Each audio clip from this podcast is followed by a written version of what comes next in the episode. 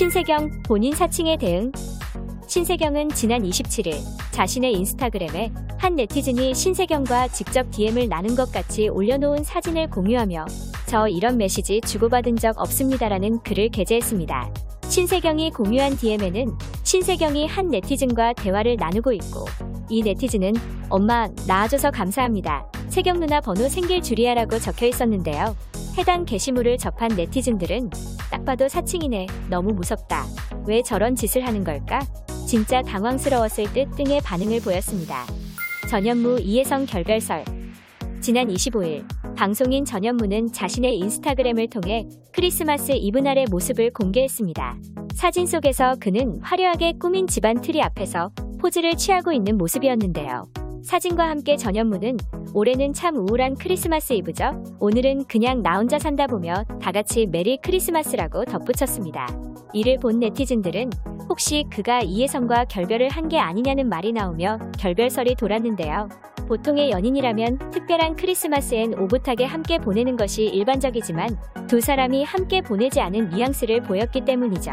물론 코로나19로 바깥 활동이 제한적인 상황이지만 그가 올해는 참 우울한 크리스마스 이브라며 자신의 감정을 직접적으로 표현했음은 물론 나 혼자 산다를 보며 크리스마스를 보낸다고 강조했기에 둘이 아닌 혼자가 된 근황을 간접적으로 전한 것이 아니냐는 주장이 힘을 받았는데요.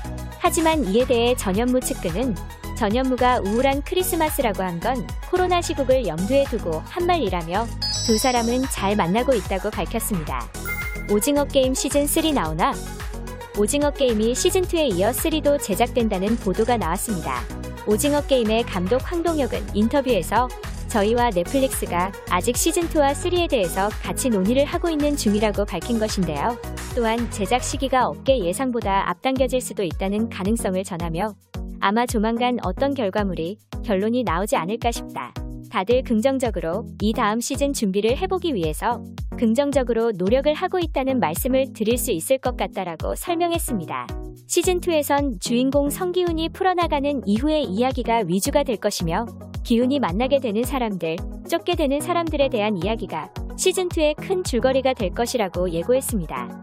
설강화 또 논란 역사 왜곡 논란으로 구설에 오른 JTBC 드라마 설강화가 또 네티즌의 지적을 받았습니다. 지난 25일 방송된 설강화 사회에는 부유층 여성 두 명이 대화를 나누는 장면이 나왔는데요.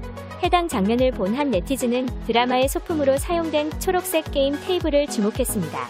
이 게임 테이블의 정체는 바로 마작 테이블이었는데요.